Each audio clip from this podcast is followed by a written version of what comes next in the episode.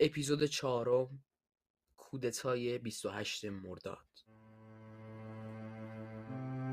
کودتای 28 مرداد یا عملیات آژاکس کودتایی بود که در سال 1332 توسط عوامل خارجی علیه دولت مصدق اجرا شد و با سقوط دولت مصدق حکومت ایران به سلطنت پادشاهی تبدیل گردید.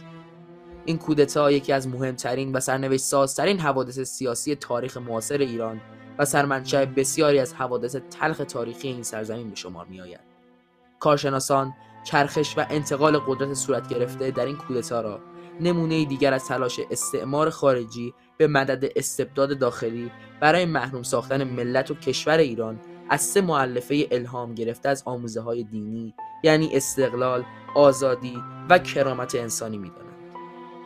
این کودتا یکی از نقاط چرخش و انتقال قدرت از یک دولت ملی به یک دولت دست نشانده خارجی است.